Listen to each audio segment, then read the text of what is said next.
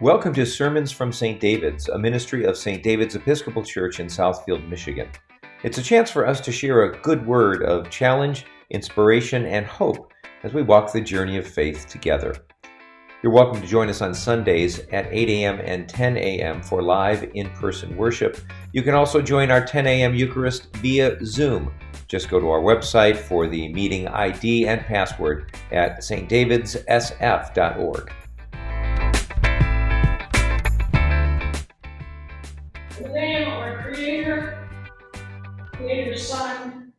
Holy Spirit, one seated.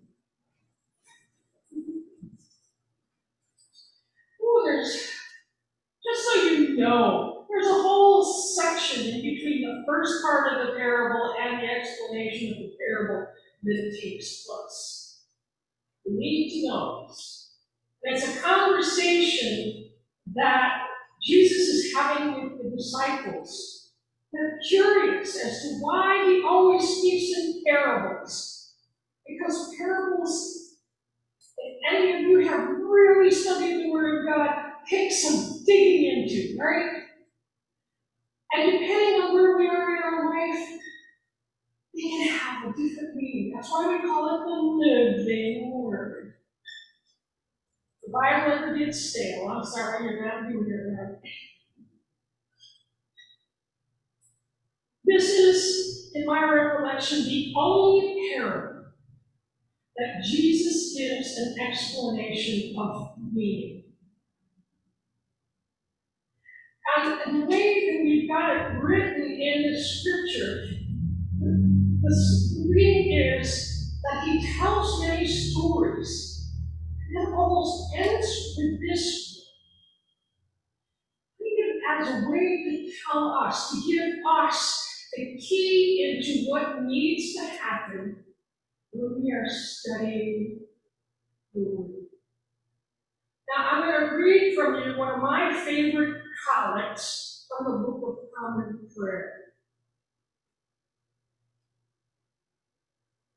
Blessed Lord, who caused all holy scriptures to be written for our learning, grant us so we hear them, read, mark, learn, and inwardly digest them, that we may embrace and ever hold fast the blessed hope of everlasting life. Inwardly digest, to chew on things, to masticate. But I don't want to. I don't want to go into the chewing of the word. But it has this essence of the time that it takes to take in the word, to process, and to finally have it come through with some meaning. Jesus uses this parable of gardening. How many of you are gardeners? Yeah, good, good. I'm not sure how realistic it is this sower seeds out, right? In reality, we have to prepare that soil, especially if it's not good soil. Personally, I don't really like to garden, but I like the results. but it's the same for when we read the Word of God. I know you all know the story of, of the Garden of Eden, where Adam and Eve had everything they their hearts desired. Right? They didn't have to work at anything except be obedient. That can be hard sometimes, right? We were all there, we were all kids. I to push the parents' buttons, which is exactly what happened. And you, can, this sad sense of, of a couple of people being kicked out of perfection because they lied. They lied. But in a way, it was good. Even though it says, oh, cursed are you now, you're going to have to work really hard to get that ground to yield some. You're gonna have to dig in the dirt. You're gonna have to watch out for all them critters that come along. It's all I'm saying. But there's something wonderful about working so hard and seeing it come to life. And all you gardeners know that. Right? This doesn't have to be about gardening. It can be about any profession that we might be in. If we're a doctor, that garden is the person, the patient in the room. You're an engineer, that garden is the product that you're putting out there for people to use and be saved. Right? The garden can be anything. I'm not a doctor, I'm not an engineer, so I'm stick with. I, I feel that there are some well Christians. This isn't the Bible, but they will pick up the Bible and they read it as if they don't have to work on it. As if it's the Garden of Eden where, where God's just going to show up. And that's all I have to do. But if we are people who've been kicked out of that garden to work and toil, then we also need to work and toil when we investigate the Word of God. Quite a while ago, I like to I like to go to botanical gardens, and a lot of them have little shops. And I found a book called Digging Deep by Fran Sorin. And at first I thought, oh, I'm going to buy this book just to give me some ideas about what I need to do when I retire and move back to Ann Arbor and start working on my book. I ended up using this book to help congregation discern, to dig into the Word, to dig into their own history, to dig into their own life experiences, to help uncover where it was they felt God was calling them to. A congregation that of help. Amazing that a gardening book could be that spiritual. I'm telling you, you should see it. The titles of the chapters. Opening your heart, opening your imagination, thinking deep, listening, observing.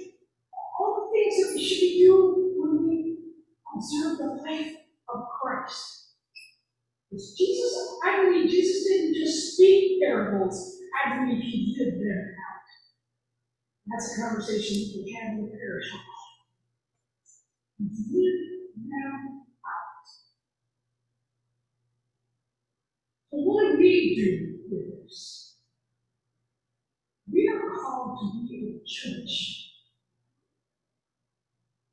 that sits with the Word of God, that listens, discerns, that digs deep into who Christ is and what Christ is. Now, I'm going to tell you right now, as far as I'm concerned, the central aspect of the Bible is the four Gospels. That is the root of the Greek mind. Everything before it and everything that comes after is only good to that main root.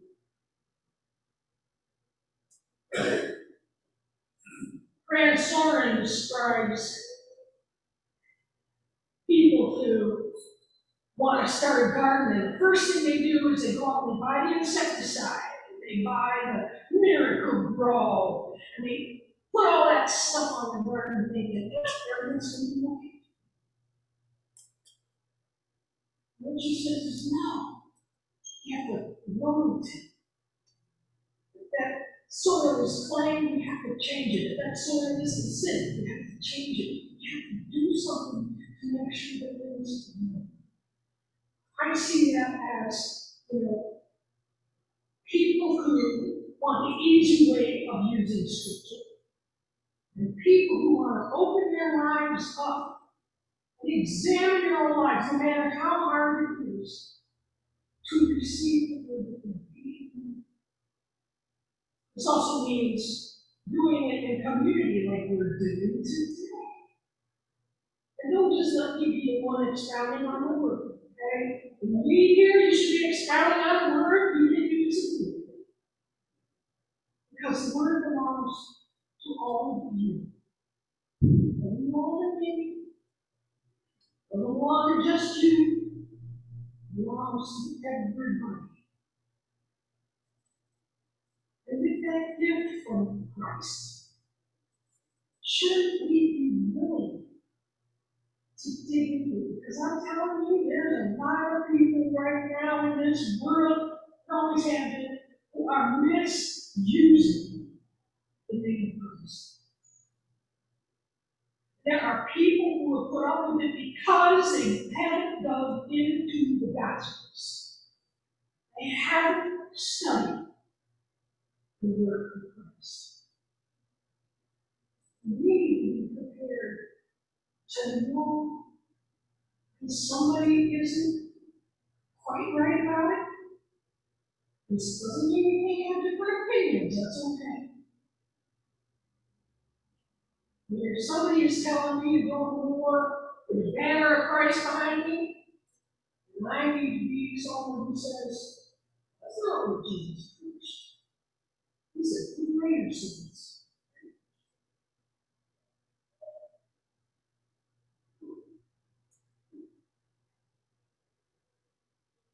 When you dig in, dig in to the Bible. You will find your life enriched. You'll have a lot of questions. There's a lot of not so easy things to read in the Bible. But even that hard stuff to read is good news. If you dig deep enough. You dig deep enough. Now that's about all I can say on the matter, and God be with all of you as you make the decision to dig into this gift that God has given us, especially in life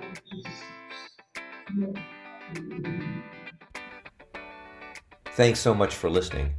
And may the God of peace, who brought again from the dead our Lord Jesus Christ, the great shepherd of the sheep, by the blood of the eternal covenant, equip you with everything good, that you may do his will working in you that which is pleasing in his sight. Through Jesus Christ, to whom be glory forever and ever. Amen.